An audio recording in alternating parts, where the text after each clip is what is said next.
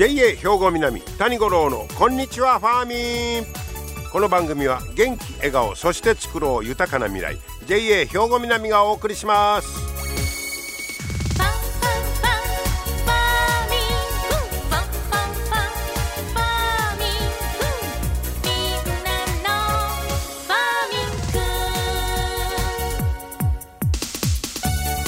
こんにちは、谷五郎です。ご機嫌いかがでしょうか。今日は3月の31日、年度末ということになります。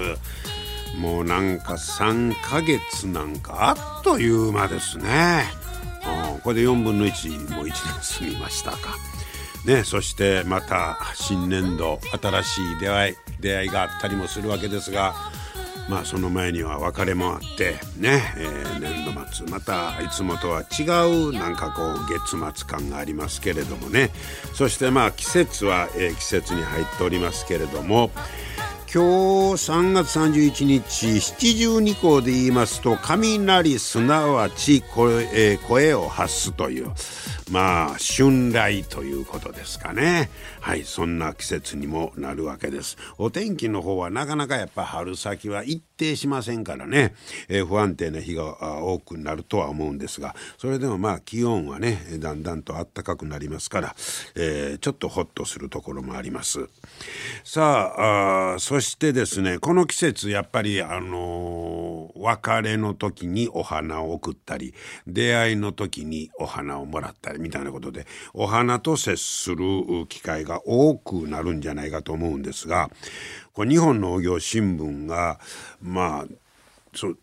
自宅で飾るのにどれぐらいの大きさの長さの花が、人気なのかという調査をしてますわ。これやっぱり時代とともに、変化もあるんやろうなと思うんですが、自宅で花を飾るときに、どんな長さのを飾りたいか。結果を見てみますと、若い人ほど短い花を好む傾向にあることが分かった。こういうことです。20代30代の半数以上が20センチ以下がと答えた。それ大きい花もうても困るということですか。というかこの頃何でもミニサイズのもんが可愛い言うて人気ですから、それがそういったお花の中にもそういう影響が出てるということでしょうかね。20代30代の半数以上は20センチ以下、全体で見ても20センチ以下がという人は4割、もうほぼ半分ぐらいはもう小さい20センチまでの花を飾りたい。こういう傾向に合わせて今度は作る方も何が売れるのかということで大いに参考になるわけですわね。なるほど、詳しく見てみますと、自宅で花を飾るときにちょうどいい長さについて、全体では21センチから40センチが 49% で最も多かったということです。全体で言うと20からだから40センチの間、これがほぼ半分支持があるということです。で20センチ以下がその次で 43%、やっぱ小ぶりの花人気ですね。そして41から60センチ、これだいぶ大きくなりますが、これがいいなと答えた人は 7% です。1割満たない。で61センチ以上、昔は大きな花も結構あったように思いますが、それがと言うて答えた人はなんとわずか 2% です。2%、 もう大ぶりの花なんかほとんど売れないいうことか。飾らない。そんな言うたら昔花いける大きな壺みたいなよう見かけましたけど、今そんなんだ見かけませんね。かわいい一輪挿しとかなんかあんな人気やな、そう言うたら。そうですか。そして、消費動向にもそれは現れておりまして、30センチ程度の切り花を自宅ポストに配送するサービス、こんなんがあるんですか、が人気を集めている。まあそんな箱舟やったらまた大きかったらかなんないうのもありますわね。そうですか。全国に、店舗展開をする雑貨チェーンでは、短い花を生けやすい10センチ程度の花瓶が売り上げを伸ばしている。それはまあ花瓶の方もそれに合わせて、10センチぐらいのですね。その辺からウッドもそんな大きな花瓶はないな。はい、そういった傾向、とにかく、まあ、短めの花がいいというのは若い人ほど多い。20センチ以下と回答した5、60代は3割にとどまったそうなんですが、40代では5割弱、2、30代では半数以上が20センチ以下と、こういうことです。そして用途別というのが出てまして、20センチ以下は仏壇墓参り用で4割なるほど。プレゼント用でも3割だから、まあプレゼントもやっぱ小さめになっとんねんな。そうか。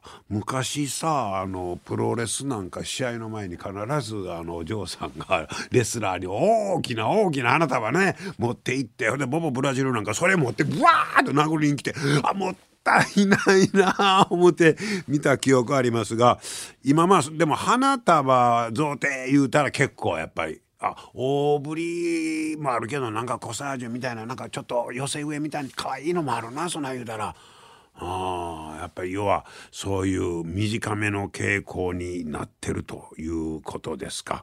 まあ、今回の調査は20から60代の男女446人にインターネットで調査をした結果だということですけどもね。まあお花なんかを作ってある方は、まあ、こういう傾向もねぜひ、まあ、もう取り入れてはると思いますけども、参考にして、人気商品をねどんどん作っていただきたいと思います。皆様の元気生活を応援する JA 兵庫南、近畿最大級の農産物直売所にじいろファーミン。おすすめは JA 兵庫南エリアの新鮮な地元農産物。にじいろファーミン。 JA 兵庫南は新鮮で安全な農産物の供給、人との触れ合いを大切に地域社会への貢献、人、農業、自然が共生できる地域社会づくりに取り組んでいきます。皆様の元気生活を応援する JA 兵庫南。 JA 兵庫南、谷五郎のこんにちはファーミン。さあ今日はですね、にじいろファーミンでお惣菜部門とキッチンスタジオを担当されてます平島睦美さんにお話を伺ってきました。聞いてください。平島さん、こんにちは。こんにちは。今日はよろしくお願いします。よろしくお願いいたします。今にじいろファーミンにお邪魔してまして、で平島さんはこのにじいろファーミンの惣菜部門、はい、の担当、はい、でキッチンスタジオも担当してはるんですね。はい、あ、そうです。料理教室の方担当してます。そうですね。はい、で今日はまあその惣菜部門についてお話を伺おうと思ってます。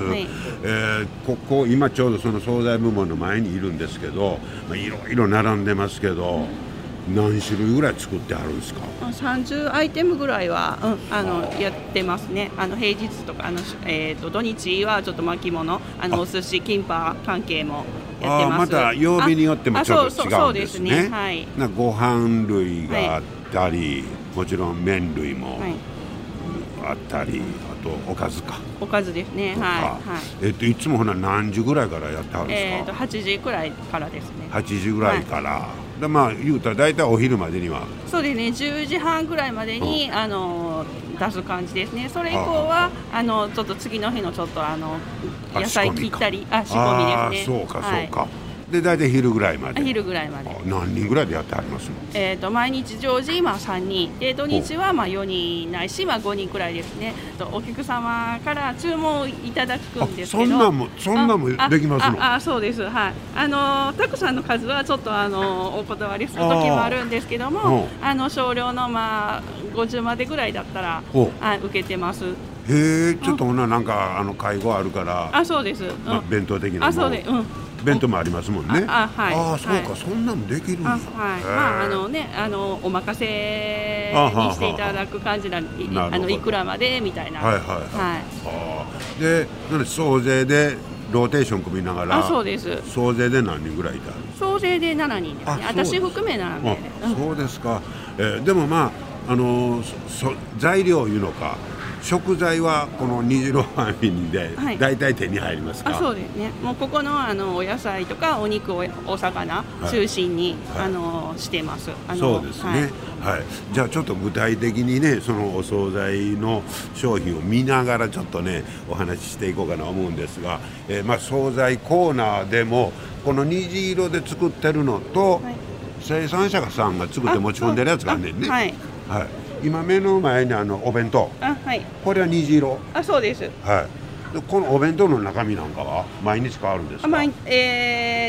一応一緒です。一応一緒ですか。でお野菜とかはもう季節に応じて変えてます。美味しそうですね。ありがとうございます。鮭の魚入って、ほいでまたようけ彩り、いろんなものが入ってますね。そうです。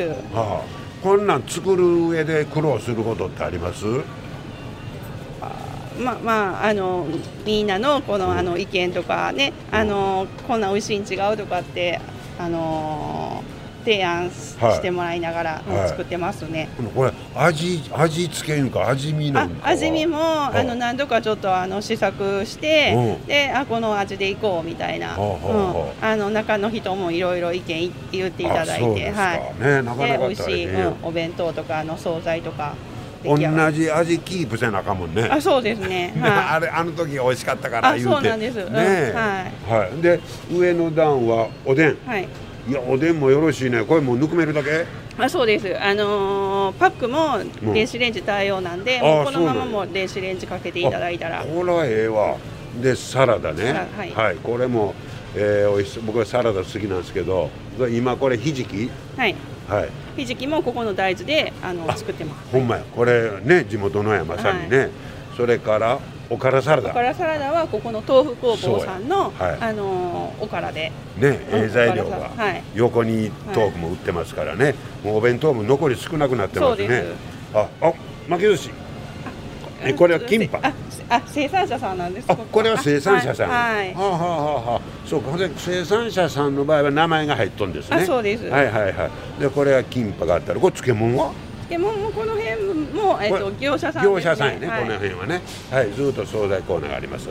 で目の前こちら側に台がありまして、ここも鶏の唐揚げ。これは？生産者さん。ここで作ってます。これはここで作ってる。これも人気なんで、あと残り1個。もう残り1個や。へえ。それがおにぎりも。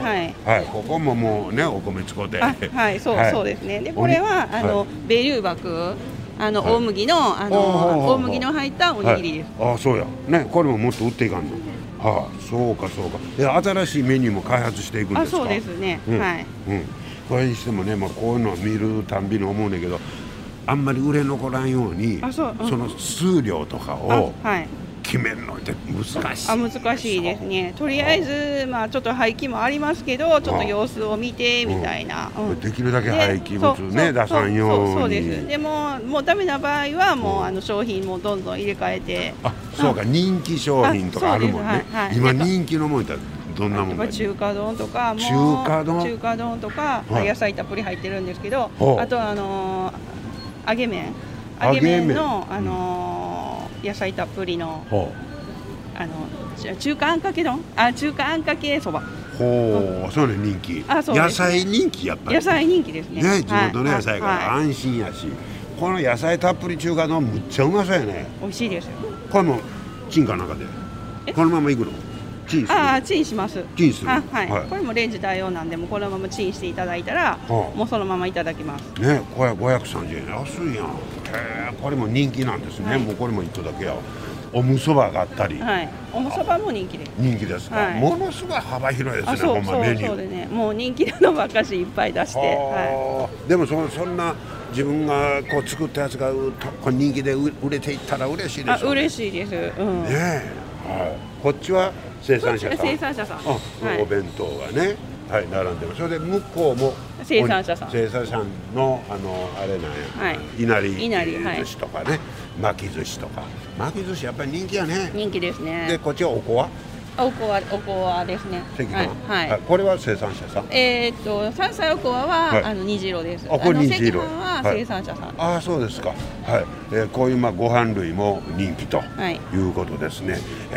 じゃあ平島さんはそのまあキッチンスタジオもやってるし、ここの惣菜担当ということですけど、もう JA 入って長いんですか？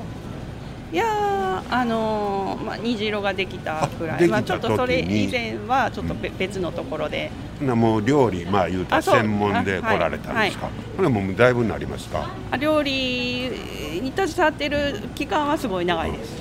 もともとその料理が好きでね。はい。で、惣菜担当になってからはどれぐらいなんですか？移動なんて3年くらいですね。あ、そうですか。はい。まあ、惣菜に限って言うたらやっぱり難しいとこ、苦労するとこいったらどんなとこですか？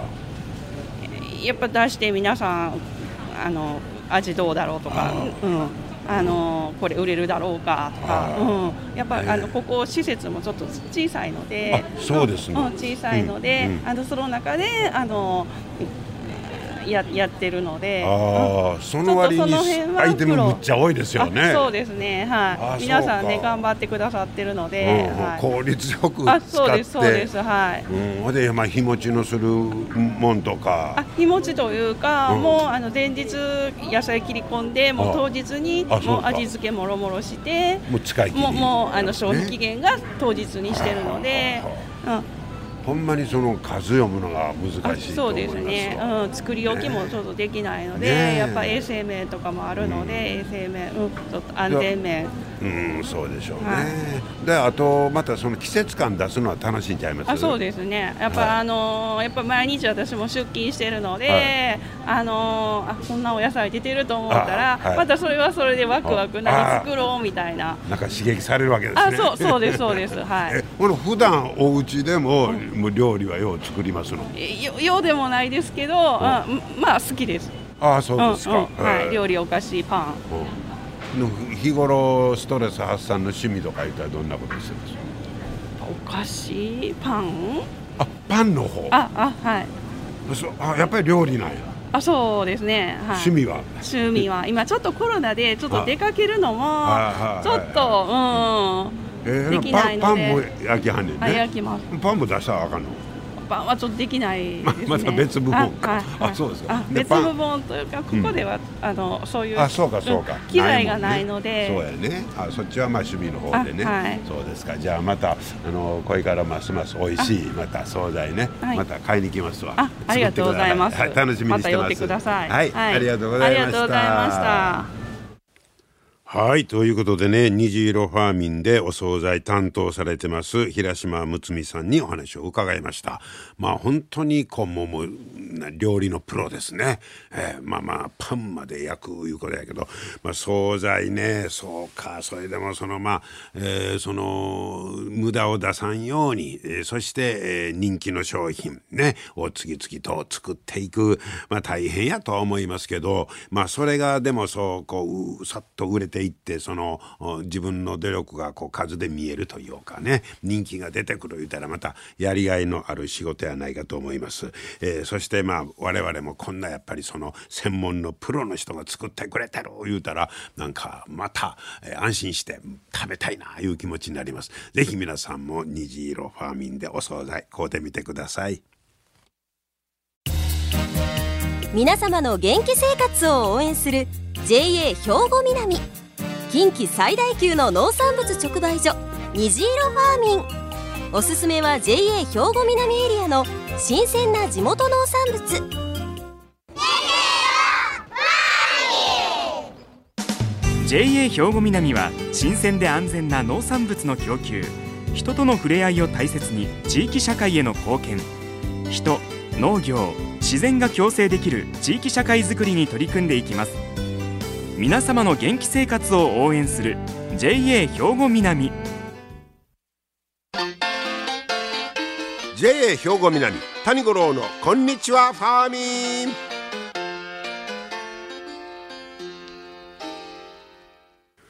さあ続いてはファーミンアグリメッセージなんですが、今日はですね JA 兵庫南清掃年部の花房博俊さんにその活動について改めてねお話を伺ってきました。花房さんこんにちは。こんにちは。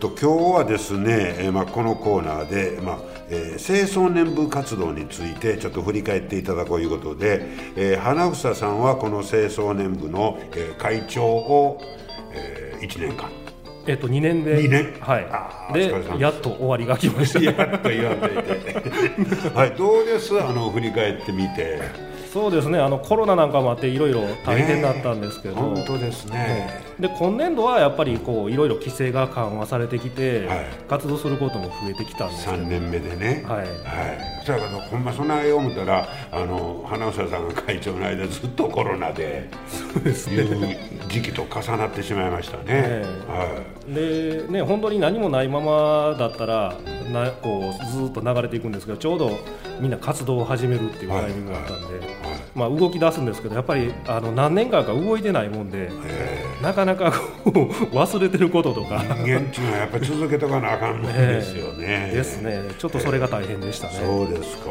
じゃあその清掃年部としてはメンバーの増減とかはどうなんですか。そうですね、今年ですね新しい新規収納の、はい、それも女性の方が入っていただけまして、その間のこのコーナーでこの間初めて登場の女性の方、藤本さん。そうですね、はい、新メンバーなんですよね。そうですね、新規で始められてということで、新規収納で、はい、ですぐ入っていただけたんで、はい、どうです、やっぱり女性の方が入ってきたらやっぱりこうなんでしょうね、みんな盛り上がりますよね。あ、はいはいねはい、よその部、ね、地区なんかはやっぱり女性の方全然いないらしくて、いつも羨ましいって言われるんですそうですか、はい、じゃあ、こちらの JA 兵庫南の清掃任務としては、はい、女性がこれで2人目、はい、ということになりますね、はいはい、それはメンバーはまた増やしていきたいですもんね。そうですね、はいはい、やっぱりこう若い人たちにもどんどん入って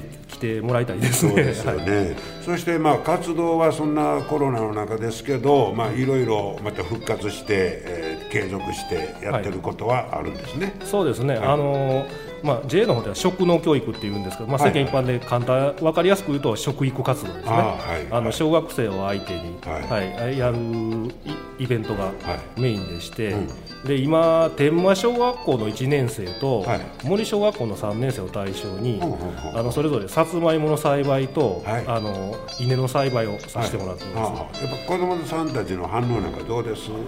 そうですね、すごいいいですねでやっぱり今年なんかは今までがやっぱりこうなんでしょうね、僕たちの食育活動以外も制限されてることが多かったので、はい、やっぱりこう自由にできるってなった時にみんな、うん、キラキラしてますね。あなるほどね、はいそんな活動、ねはいそして、清掃年部、全体としても、はいじゃあまた、来年度さらに活発な活動ができるようになるとね。そうですね、いいですけど、はい、またほな会長がまた今度バトンタッチと。そうですね、バトンタッチして僕はちょっと後ろに引いてという形にはなりますけども、はいはい、本当に2年間お疲れ様でした、はい、ありがとうございます、はい、ありがとうございました。また頑張ってください、はい、ありがとうございます。はい、さらなる清掃年部の活動にね期待したいと思います。今日も最後までありがとうございました。 JA 兵庫南谷五郎のこんにちはファーミン、この番組は元気笑顔そして作ろう豊かな未来 JA 兵庫南がお送りしました。